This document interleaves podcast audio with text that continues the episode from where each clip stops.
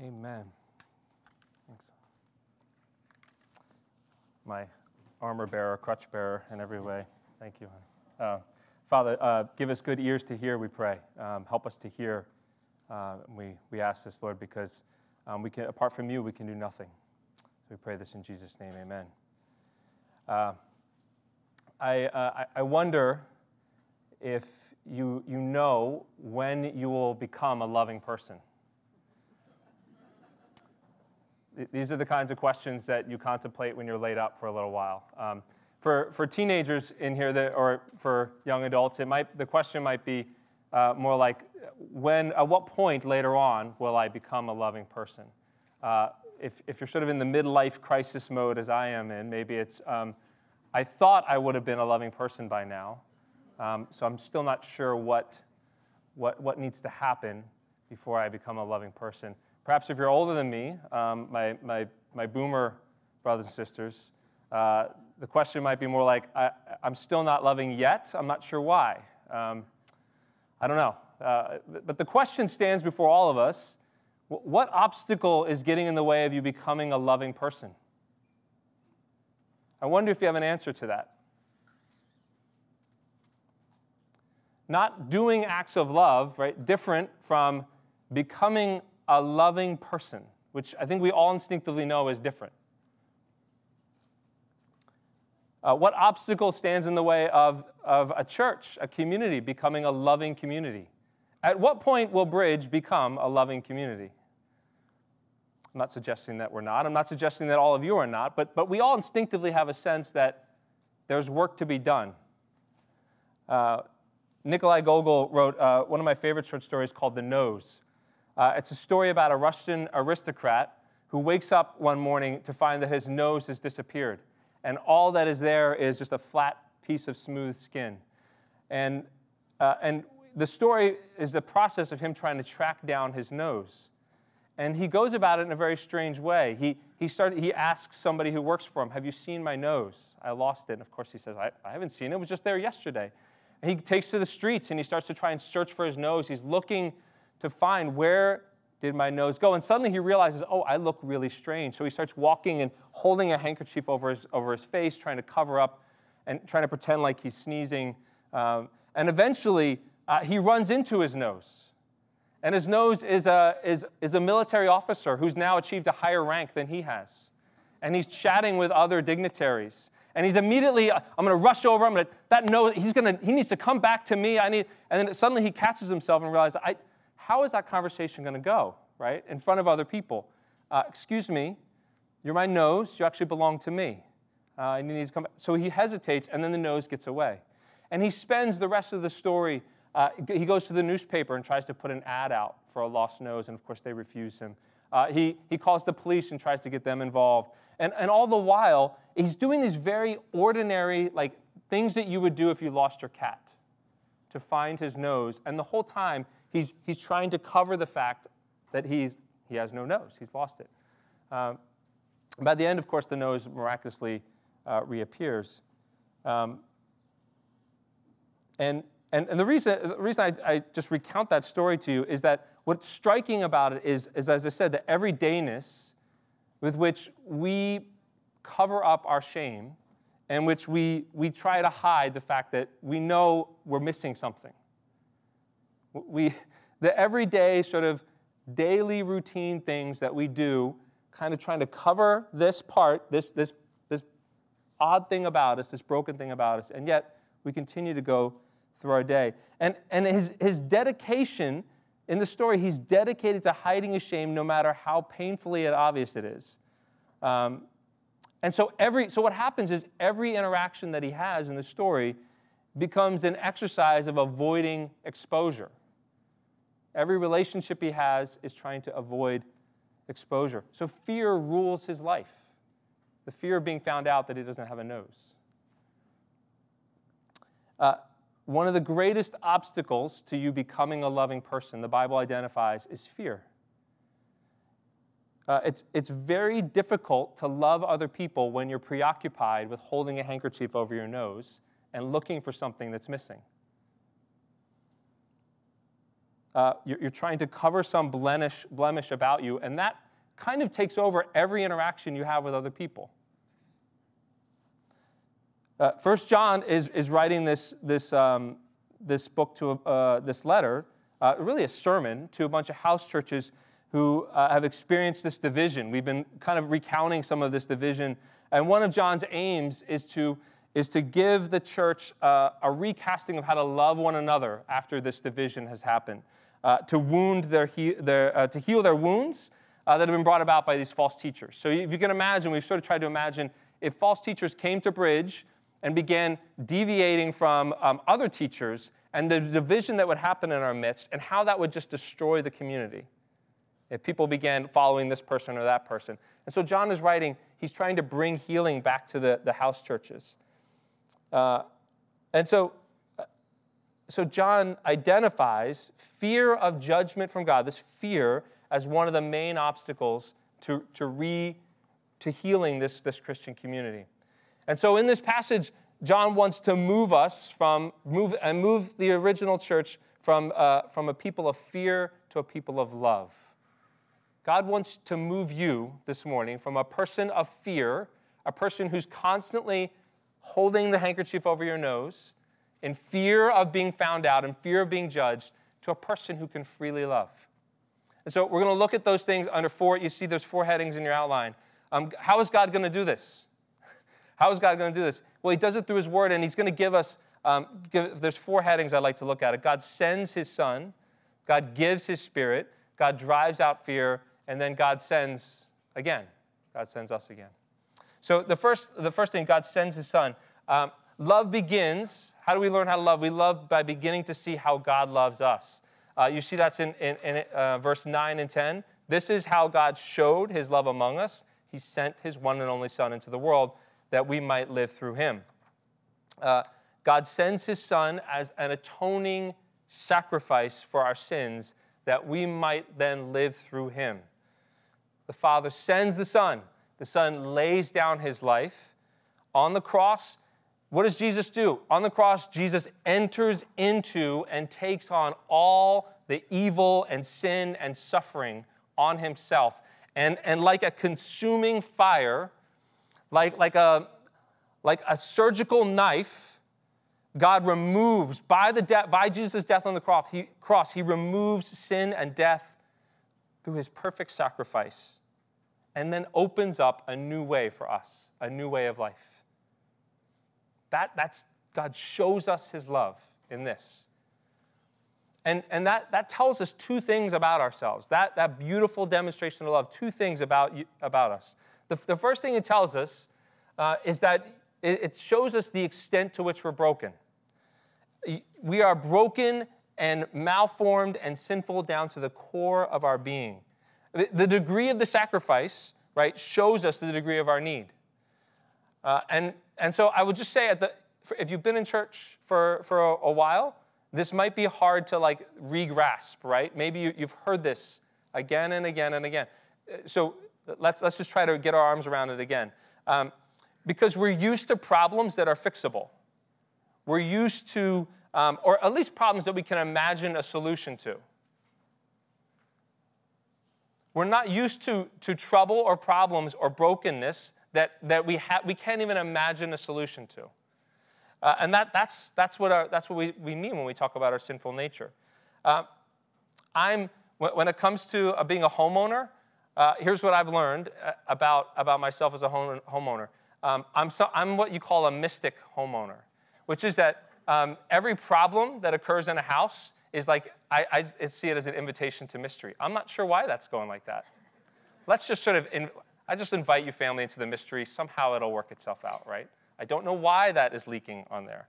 Um, I, have learned this in contrast. I think I've mentioned to you living with, with my father in law, Frank, who is, who is, when it comes to home ownership, is not a mystic. Every problem has a logical engineering solution to it if you just sort of think about it a little bit, right? Um, if you look at it and if you, you deduce from the evidence you have. Uh, sin is different, right? Sin is not a problem that we can deduce the solution to. Sin is beyond the grasp of our abilities to solve. it's also beyond the, our, our, ability to imagine solutions to it. Um, Cornelius um, Plantinga puts it like this He says, If God's design for creation is shalom, right, wholeness, sin is blamable human vandalism, an affront to their architect, architect and build, uh, builder. Now, again, let, us just take one step deeper. It's one thing to think about vandalism as like graffiti on I 76, right? We should have shake our heads. Kids today, you know, when's the city going to paint over that, right? That's, that's not, that's not the, um, the kind of vandalism we're talking about. It's more like the kind of van- vandalism if somebody were to go into your home and go into your room and, and vandalize and desecrate the most precious places and things that you have. That, that precious picture of a loved one who you've lost. That, that's the kind of, and, and, and vandalize it, desecrated it. That, that's what sin is. It's a desecration of God's beautiful, beautiful world, his beautiful image bearing people. That's what sin does. It desecrates it, it's vandalism.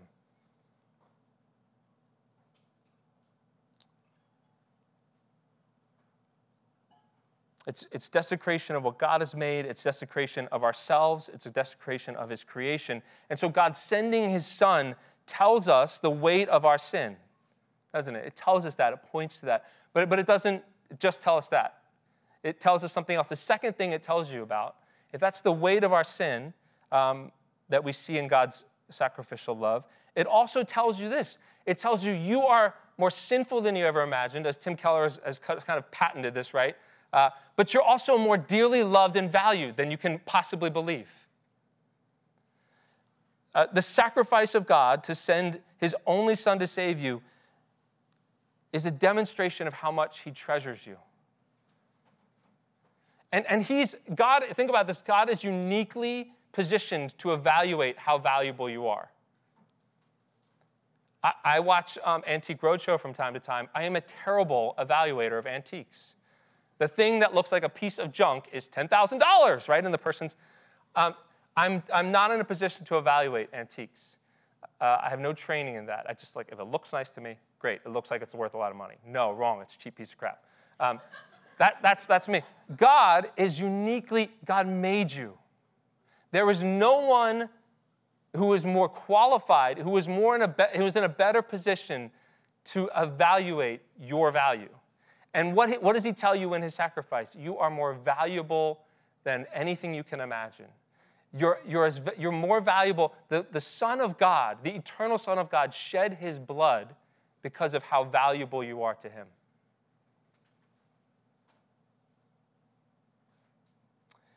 And, and, and what that means, uh, what that means is that and, and this is important to get because I think as Christians in particular, we get this, we easily flip this around. That means that God's love for you does not come as a result of Jesus' sacrifice. Do you know that? The Son does not convince the Father to love you. That's not how the atonement works. This, this is kind of, I've realized I've gotten this flipped for years. I've misunderstood this. Uh, there was no sit down in heaven where they did a cost benefit analysis of how, what, was this a good idea? Are you worth it, right? Um, God is love, verse, tell, verse 8 tells us. So if he creates, he creates in love. If he rules, he rules in love. If he judges, he judges in love. And therefore, no one has ever had to convince God to love you. No more than anybody has had to convince God to be God. God is love. God has loved you from the beginning. And so that's the origin of his, of his displeasure with, with our vandalism. God sends his son not as a last ditch effort, uh, an exasperated effort at the end of a long series of failed, disgruntled attempts to, to, to convince the world of something.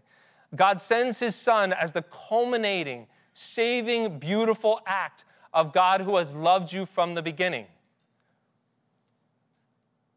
Uh, the, verse 9 tells us, right? It's the manifestation of his love. Jesus does not convince the Father to love you. He sent the Son because he loves you. Uh, and, and, it's all about, because that's who he is. You see that, that quote there in the bottom from Diane Langberg speaks to God demonstrating who he is, being true to himself. God de- de- demonstrates his words in the flesh with full integrity so that he says, so what he says and what he lives look the same. They match. His words, his process of carrying them out through actions and relationships, and the end result are all identical. So, the first point, uh, and it's the longest one, so don't worry. The first point, the first thing we, we must see uh, to move from being a person of fear to a person of love is to see that God's love for us tells us the truth about who we are.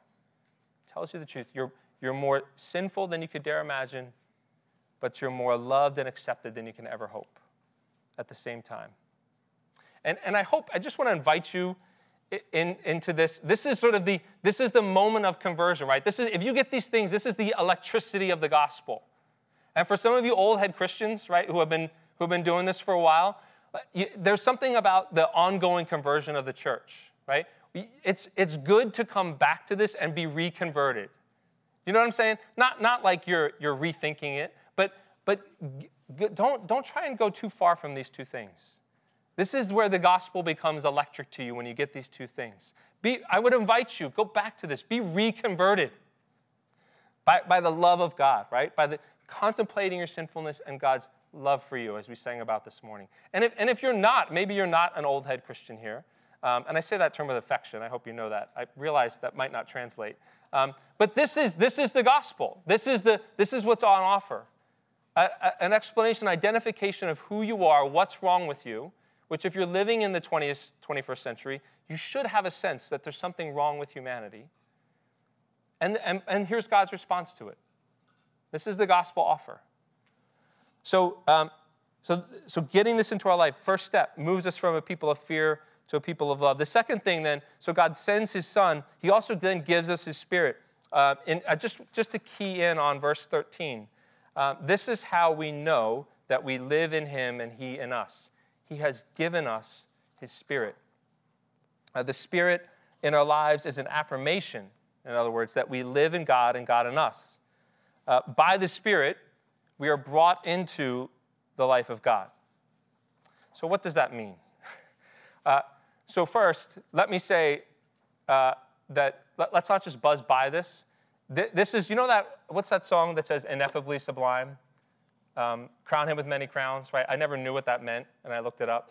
Um, this is that God invites you in by his Spirit into the life of God. This is ineffably sublime. In other words, it's beautiful beyond words. And so we're, going to talk about what it means, but it also means that there's something beautiful and incomprehensible about the love of God that we can't quite understand. You are brought in by the Spirit into God, and He in you, is what the text says.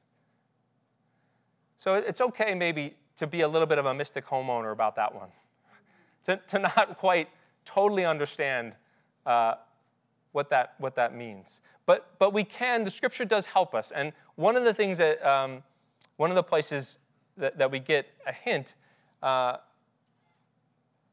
is, well, well, let me first say, so, so being brought into the life of God. First, first, let's just notice it's a Trinitarian life of God, right? So you, you probably noticed in this passage, um, the, the, the Trinity is at work, right? You see the Father is sending the Son, the Son offers his life, God gives us his Spirit and by his spirit we are in him and him and, him and us. So, so we're brought into this eternal infinite three in one eternally loving communion that is god himself. Um, and, and so what does that mean? Uh, one way scripture talks about it is adoption. To, to, to share life with god. Uh, you see it's hinted at in verse 7 i don't know if you notice it's sort of it's funny how these great mysteries the, the, the scriptures just sort of slide in you know uh, dear friends let us love one another for love comes from God. Everyone who loves has been born of God. There's a hint at that adoption. Uh, Romans 8:15 uh, puts it, puts, Paul puts his finger on it. The Spirit which you received does not make you slaves so that you will live in fear again. Rather, the Spirit you received brought about your adoption to sonship, and by him we cry, Abba, Father. So, so we receive the Spirit we enter into the family of God. We belong to God. So I know who I am, point one. I know now who I belong to. By the Spirit, I belong to God. I'm a part of his family. Um, and, and one way in this passage that you sort of a sign of belonging to God is that when you're in a family, you know the family members. That's kind of rule number one. Uh, you know them by name. It would be bad form if I showed up at uh, my in laws, uh, the, the Christmas Eve party at my in laws, which is an annual tradition, and I didn't know the names of my aunts and uncles and cousins by in laws. That would not go well for me. Um, you, you, need to, you need to name and know who are the, who are the elders of this family? Who are those who, who you honor? Who are those stories that you should know um, and respect them and love them? And, and that's, that, that's what we hear in verse 15, 14 and 15, right? And we have seen and testified that the Father sent his Son to be the Savior of the world. So we testify about the Father. And listen to this if anyone acknowledges that the Son is the Son of God, right?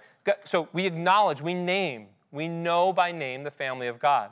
Uh, and and that, that, that, manifests, you see in, in Romans 15, what does Paul say? He says, we, we can, by the Spirit, we can call God Father. By the Spirit, we can call God Father. We can cry, Abba, Father. We confess that Jesus is the Son of God. These are the, these are the signs that God is in you and you are in God. It's easy to skip over the notion that we call God our Father, that He has brought us into His family. But th- th- we now have the gift of belonging to God's family by the Spirit. We, call, we can call God Father. And this is all, again, part of the gift that Christ gives us on the cross. Sinclair Ferguson says, um, as, as the early church fathers delighted in saying, Christ took what was ours so that we might receive what was his. We, we receive the family of God by the Spirit. We're adopted and we belong.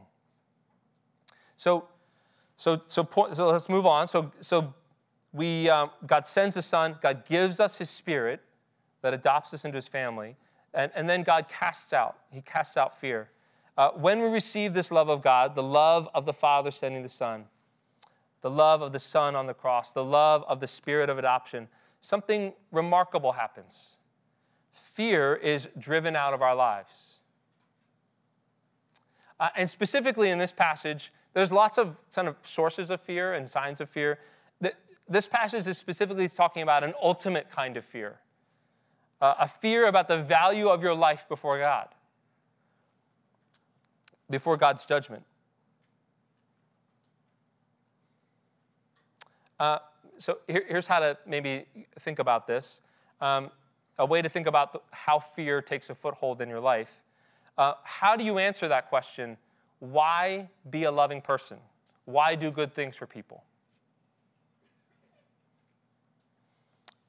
If you're like me, the answer actually has to do with uh, because if I don't, uh, people won't like me, or my family will fall apart, or the world will fall apart, or I'll be rejected, rejected by my friends. Now, I don't know if you noticed something about all those answers. They're all based in fear, aren't they? And in fact, this is the dominant sort of narrative of, of, of the world. The only real reason to be moral in the world is based in fear. If I don't do this, then this calamity will happen. And this is how fear gets a hold of us. Uh, maybe one other way to think about it if, if, if, you, if you can, quickly, just identify what is one area of your life that you know you need to change.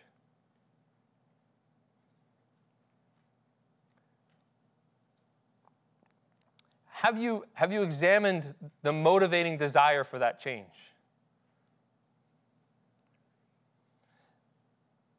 There's, the reason I even think about it is as I thought about it myself, the root instinct for change so often in my life is based in fear.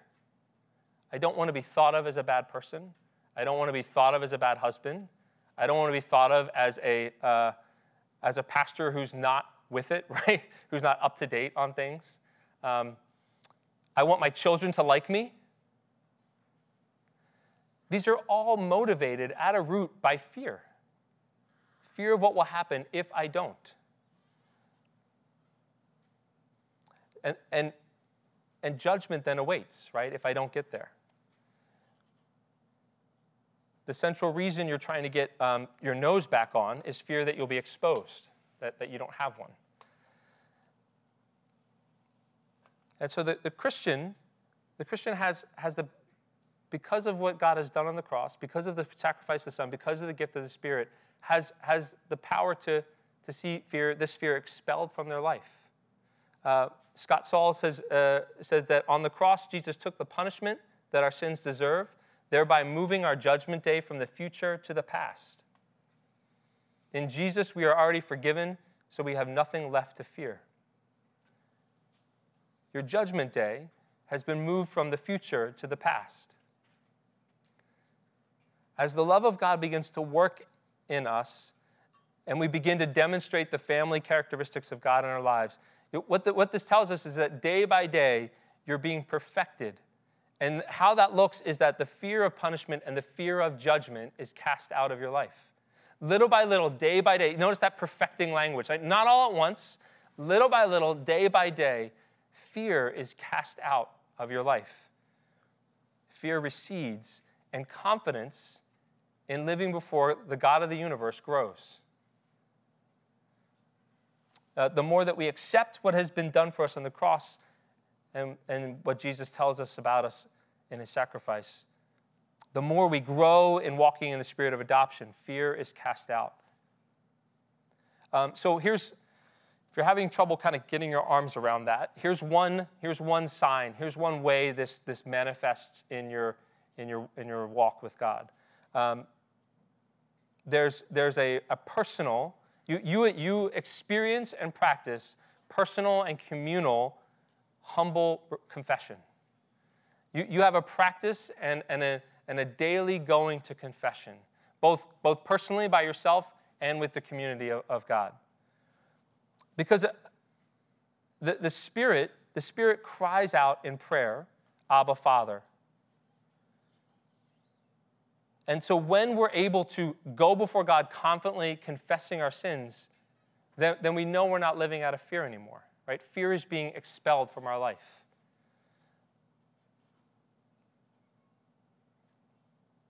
Uh, this, is, uh, this is what Hannah Anderson is talking about in the, the quote there um, in her book, Humble Roots. She, said, she writes Humility teaches us that God is actively redeeming the world. And because He is, we can experience the relief of confessing our brokenness. Humility teaches us to find rest in confession. Rest from the need to hide, the need to be perfect. We rest by saying, both to God and others, I am not enough. I need help. And ultimately, the humility that leads us to confess our brokenness, both within and without, also frees us to grieve it and throw ourselves on the mercy of God. Uh, maybe put another way, fear is cast, when you, when you notice fear being cast out in your life, you're, you're quicker to confession and repentance than you are to judgment.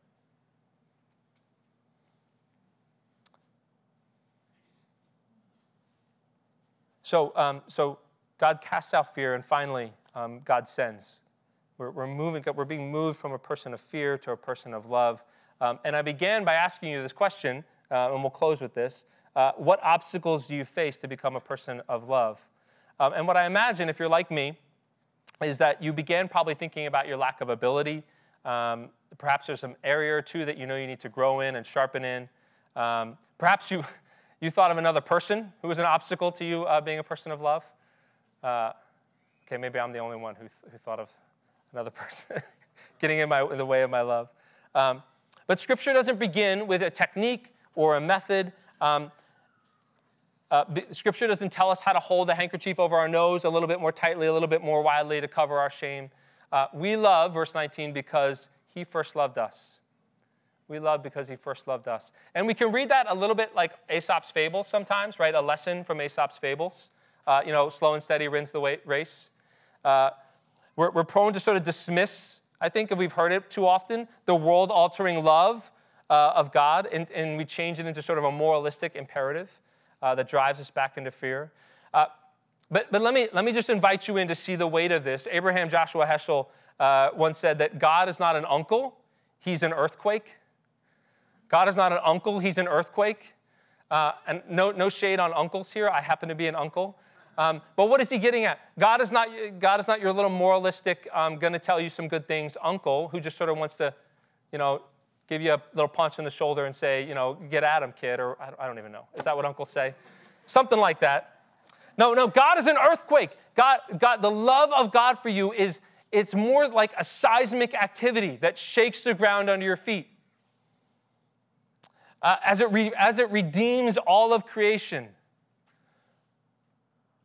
And so, so the, the death of God on the cross, um, the, our union with Him by His Spirit, are not something um, only done for us, but they're something that reverberates in our lives and sends us. Something that literally moves us out of standing still. And, and not, not in the sense that we get these good things from God. Okay, I got love, I've got a little bit of forgiveness, I've got assurance. Uh, let me put, put them in my, my Christian backpack, and now I'm to go sort of forge my way into the world, right? Not in that sense at all. You don't separate the tremors from the earthquake, right?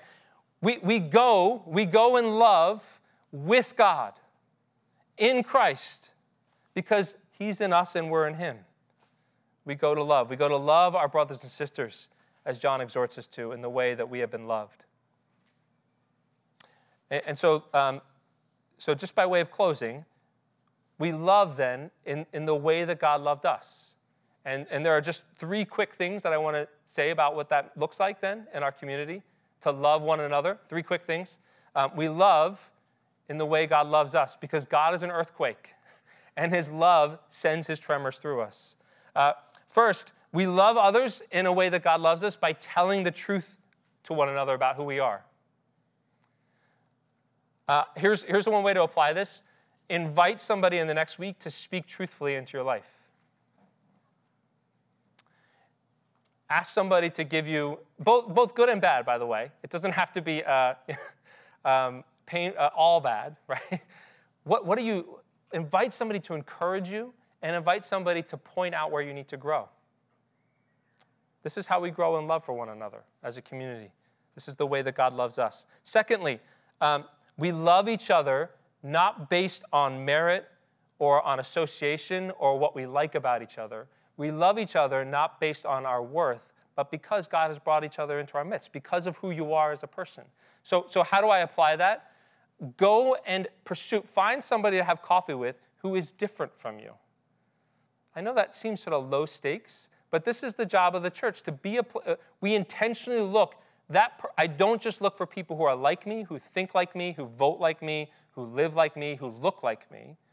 I pursue intentionally, just as Jesus did, people who are unlike me. Someone in your life, you, should, you need to be with and incarnating and loving somebody who's different from you in an intentional way. And, um, and lastly, lastly, what does this look like in our community? Um, worship that makes no sense. worship that is utterly um, devoted to the beauty of Jesus. Uh, this is the last image I want to leave you with, and the, the worship team can come forward. What do I mean by that? Um, do you remember the woman, uh, the, the broken woman who came in and, uh, and wept at Jesus' feet? And dried her tears with her hair, uh, a, a, a woman who was a prostitute and given her life to sin. Here's a picture of a woman who has had, who has had fear cast out of her life. And all she knows is to come before the beautiful love of Jesus and worship him. Worship him in a way that makes no sense to anybody else. And so, so that's the last call, right? How to become a person of, from fear to love worship at the feet of Jesus. If you catch nothing, all this, this, this firestorm of this passage, which is like a, a tornado, just be brought back to this. Come and worship at the feet of Jesus. Put yourself in contact, expose yourself, take the handkerchief off your nose, stop trying to hide, and come before Jesus in worship. And that will move you, that will demonstrate in your life, that will move you from a person of fear to a person of love. Amen? Amen. Let's stand together and sing.